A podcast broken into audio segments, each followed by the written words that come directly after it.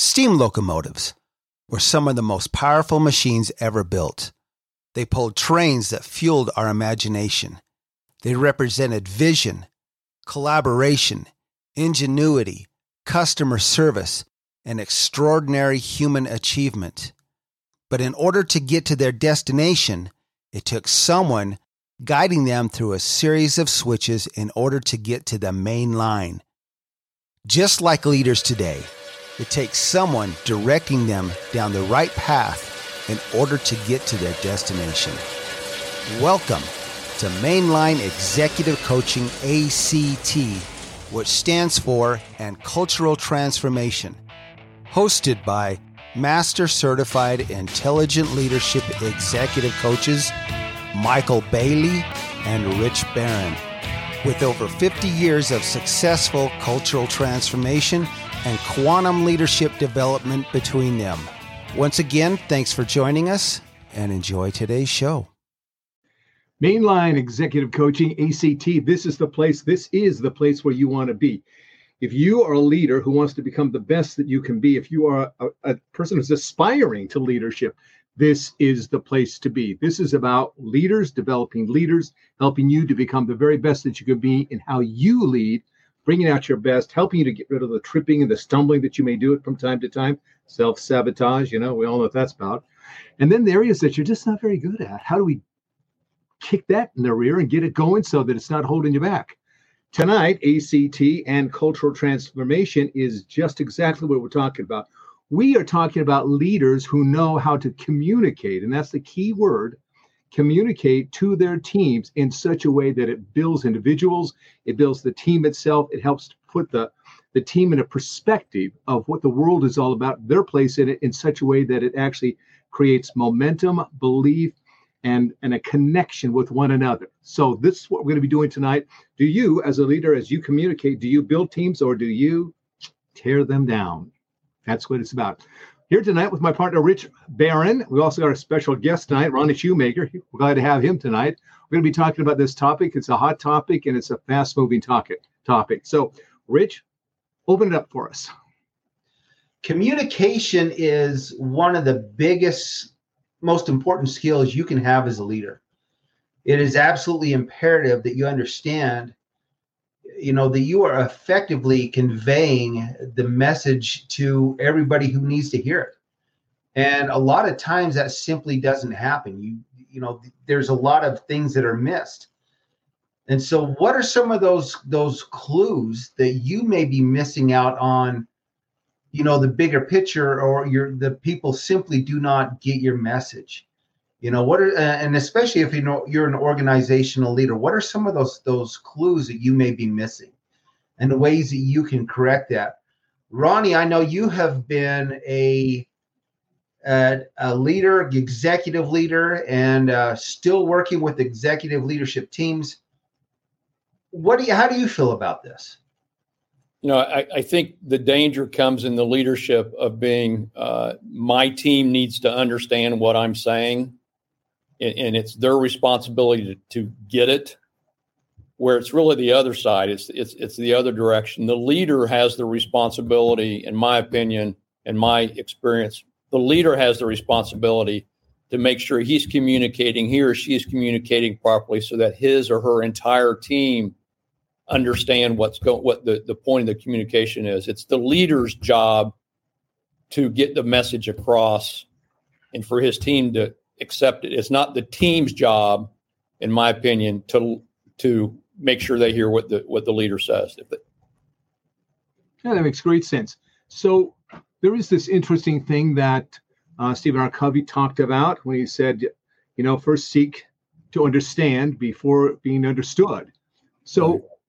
When you take a look, a little bit deeper dive on that, is it just that you have to find the exact right words? You have to find the right kind of phrasing, the right kind of pausing, the right kind of attitude?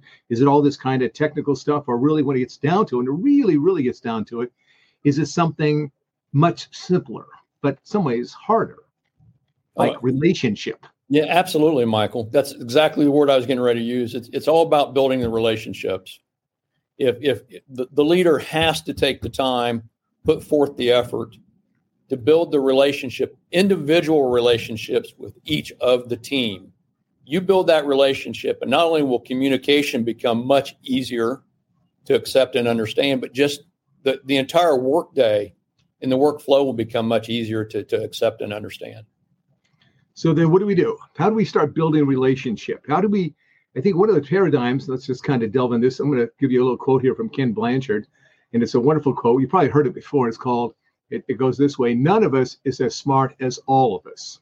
So if you're one of those leaders, the kind of things, I got it's on the door. I got the parking place. Everybody sees me on the chart. If you're coming from that place, like I'm the one who knows it all, kind of like what you're talking about there, Ronnie, and you give that up and you start realizing, wait a minute, I got a great team here that's talented, that's smart, that's experienced, that is motivated at some level to show up here. If I start drawing on that, maybe something different is going to happen. So you're working in a situation right now, Rich, where you're seeing this transformation with the group that you're working with right now. You're seeing a load of motivation. They weren't very connected. They're working on their own silos. What is it you have been doing to start breaking the silos down, getting the relationship bridges created and working so that people are going back and forth and actually talking, listening, paying attention, and being a part of? The most important thing was giving them a platform to communicate in. Breaking down those silos, and they had all these separate meetings, meetings for this group, meetings for that group, and they were all discussing basically the same thing, but they were not communicating across the table, if you will. And so we broke down those barriers by eliminating all these separate individual meetings that were taking place and combined them into one cross-functional team. That now we can start to talk across the border. We can talk about the issues that we're all having and how they're impacting each one of us. And as a group, how do we solve those problems together? The most interesting thing about teams is they're made up of individuals. And so when you consider that, you not only have to communicate to the team as a whole, you need to be able to communicate individually to each one of these team members and understand what really makes them tick and where their specialties lie, how they're going to impact the team as a whole. And so if you take the time to get to know the individual and really treat them as an individual, call them by name, learn about what makes them tick and what special skills, talents, abilities they have that are really going to impact that team as a whole. That's where, the trick lies. That's where a lot of this, communication barriers get broken down. And so that's one of the things that you spend time getting to know people. You spend time outside of that team environment and work, just on a one-on-one environment, getting to know them and let them know how important they are to the greater picture. That's excellent. There's something the leaders do that sabotages them. And yet if they just took that same principle and they spread it across the entire team, magic would start to happen. Let me tell you what it is. When a leader gets a small group and just kind of focuses on that small group, let's say that the team is made of 25 people, okay, 25 people. And that leader pulls in 5 people and they have some sort of meeting or some sort of discussion that's just the leader in that group of 5, that team, that part of the team feels kind of special. They feel like this is something good. I've been selected out. It feels really great. But the other 20 people, they feel disowned. They feel like they're out of the loop. Now, if they just did this one thing, and I'd like you to talk about this, Ronnie, if they did that now with let's say there's 5 groups of 5, if that leader did this same thing with group 1 and now did it with group 2, 3, and 4, and 5, talking to them in small groups, what would happen? How would it change the dynamics? Everybody would feel included. It would be an all-inclusive conversation, as long as the leader's communicating the same message to all 5 groups. It shows that they're important. I guess the concern would be, if you want to look at what could possibly be a negative about it, is he telling our group the same thing he's telling the other 4 groups? But to keep everybody included, a smaller group would be more intimate if I can use that word. It allows for more detailed discussion. If there's 5 of you sitting around the table versus 25, a group of 25 may intimidate some folks to not want to speak up, where a smaller group of 5 may give them the more freedom and more relaxed for them to express their opinion, whether it's agreed or disagreed with the leader. So I see that in breaking up in smaller groups as being a positive toward building those relationships and opening them up for better communication. And of course, you're going to want to deliver that same message, because once they get out of that meeting, they're going to go talk to everybody else, right? Absolutely. It's going to happen. Yeah. So there's the dynamic that Rich talked about, the one-on-ones, then there's a smaller group meeting. Then when you bring them all together, and now you're sharing that conversation with everybody, because you've had the one-on-ones, you've had the smaller group. Now that you share the meeting together with everyone, haven't you really done a marvelous thing in terms of creating greater connections? Yes. So when people do show up in that larger team meeting, they have that individual connection. They have the smaller group connection. You've already done the background and the building of relationship to bring them in, so that they now have the sense of real team, one team. There's a greater sense of cohesion about it, especially if the message is the same. Right. Would that be true? Oh, I think so. The consistent message and the buy-in from everybody, because you've shown them as the leader some individual attention and desire to hear from them individually, makes the entire group stronger.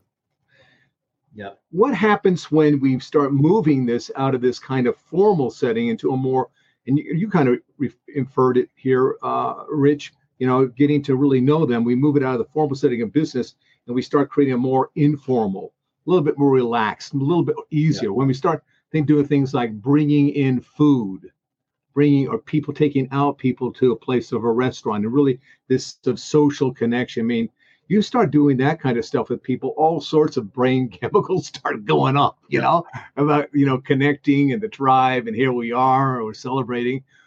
Oftentimes leaders don't think of that. They just kind of stick with themselves, and they go out to dinner, but they're not, here's this great group of people, why not bring them in? I mean, what do you think about that? Doing things that are more social in a way, and I ask you, more social, and do you go more social when you get things right, or do you go more social when things go wrong? Both. Get out. There's a lot to be said about what Ronnie said. That sometimes you're going to get people who don't want to talk. They're afraid to talk. They're afraid to open up. And a lot of that is because of maybe the workplace, or they may have had a bad experience in a group like this where, there were no ground rules set down before that, maybe they were put down about some of the ideas they had or comments they had. But if you can get them outside of the walls, if you will, or the confines of maybe the boardroom or the building itself, and get out to a different, a more relaxed atmosphere, and get to know people a little bit better, they're going to open up. They're going to see that, hey, there's more to this team than just sitting around a conference room table, once a week or something like that, or every morning. Let's get out and spend some time and talk, and, break some bread, and, whatever that's going to be, but just, break down those barriers of just being within the workplace. One other thing too, and I just mentioned this, is setting ground rules over communication first is so important to getting everybody to be included in the conversation, or be part of the team.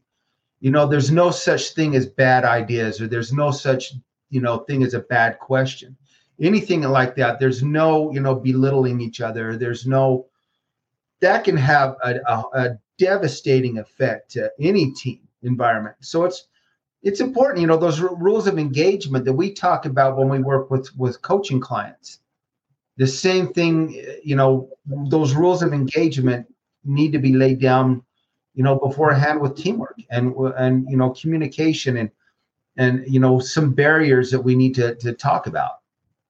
Yeah, the sense of mutual respect, this idea of treating each other well, this idea of being willing to listen, even when it's difficult.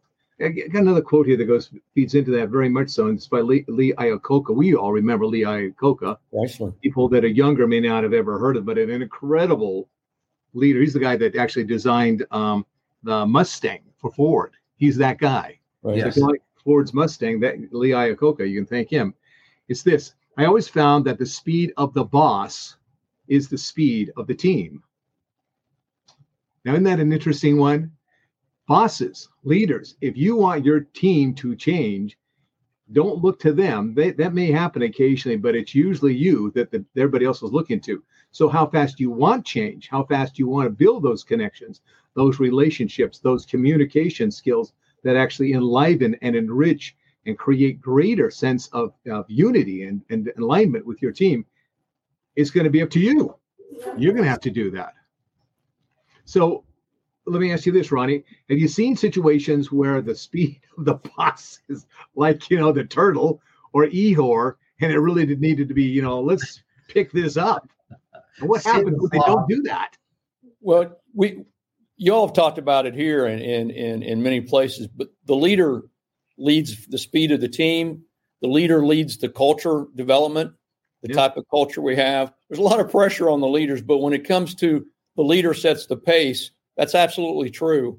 And the leader can either be the hare that runs really fast, but then runs out of gas because he keeps resetting sight on the next goal, winning, getting it done, where the tortoise strategy, nice and smooth, finishes the project, gets it done properly, and brings the team with them. A good leader's got to find that mix, because he's also got to rely on the team and make sure he's got members on his team that will continue to push him forward and not just take a step back. I've always wondered why they didn't have a horse in the race. I would have bet on the horse. So, yeah, I think the leader is going to lead, but I think he's got to give his team the freedom to help push him and use their talents to help continue to move that team forward. One of the things that I'm going to backtrack just real quick about Rich and communication. One of the things I think that COVID has hurt in Zooming and in Teams or whatever we're doing technology-wise and people working from home is taking away that opportunity for the leader to stop in each individual's office, work cube, whatever, and say, hey, Rich, how you doing today? Right. Or, hey, Michael, what do you think about this strategy? Because you don't Zoom in with somebody. You schedule the Zoom. You got to get it on your calendar. And I think that takes away, again, that personal relationship building opportunity when you just can't drop in somebody's office with a cup of coffee and spend 5 minutes talking about the weekend, the family, whatever. So leaders need to find, in order to keep that communication going strongly, they need to find other ways to be able to communicate with their staff in spite of the drawbacks or the limitations that COVID's presenting us. That's excellent. Let's take away maybe a little bit of an approach that these leaders can take away. Oftentimes when there's, it's one of those critical conversations that's uncomfortable, what happens is that it can be kind of like a selecting out, a sorting out, you're over here and you're not doing what it is that you should be doing. So it's a process that individual feels isolated.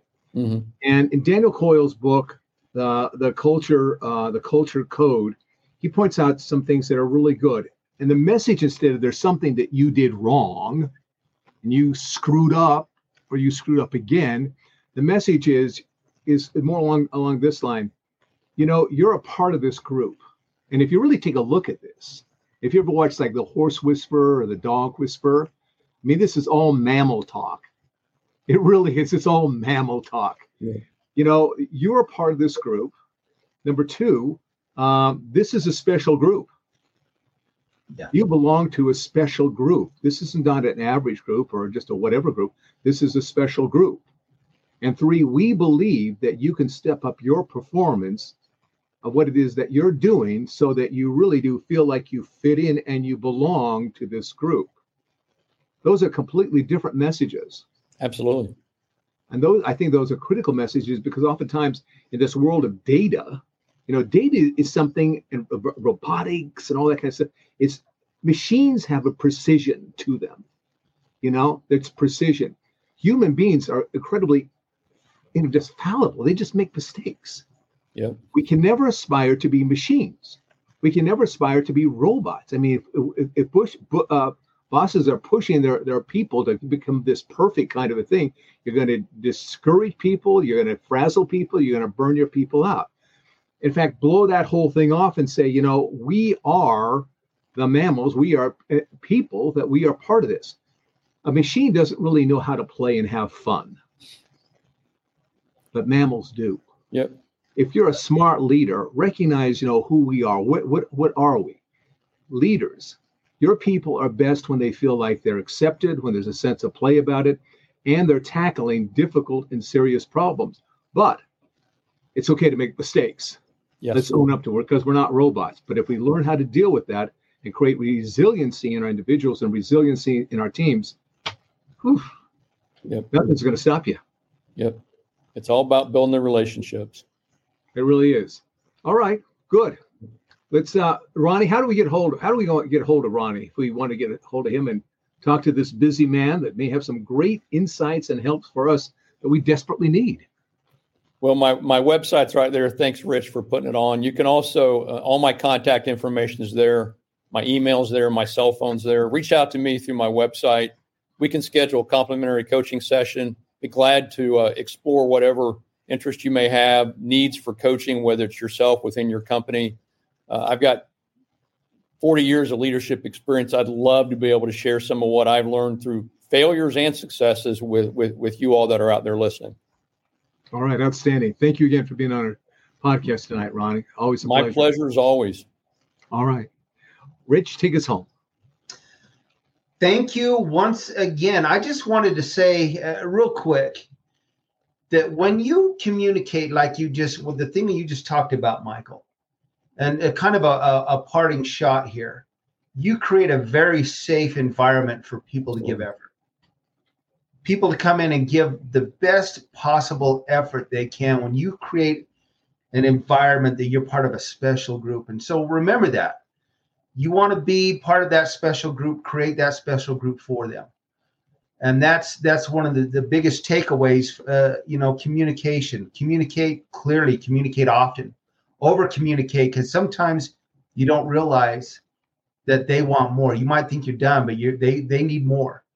Yeah. So, you know, if that's any takeaway from tonight, hopefully you enjoyed the show, hopefully you enjoyed this message. And again, reach out to us, reach out to Ronnie.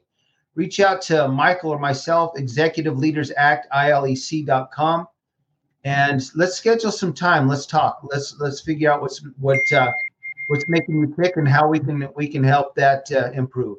All right, and a shout out today to those folks that watch us in Ashburn, Virginia. Good going, Ashburn, Virginia. Ashburn, Virginia. Spread the word. and don't get caught on I-95. Yeah, stay off the highway. Snowstorm. And if you do, we got a lot of podcasts you can listen to. Yeah. Just dial up the go to YouTube and watch the podcast. Okay. That's right. It'll be pure joy in the rough weather you're having. Yeah.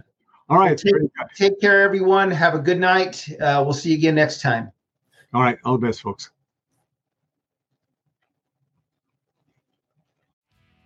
With all of the issues facing leaders and organizations today, you need executive coaching more than ever.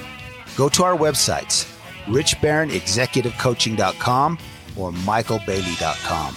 You can also find us both on LinkedIn. Reach out to us and let's sit down and find out just how bright your future can be with executive coaching. We'd also like to thank all of our supporters in over 60 countries and 600 cities worldwide who have helped to make us one of the top executive coaching podcasts in the world. From Rich Barron and Michael Bailey, this is Mainline Executive Coaching ACT. Thank you and take care.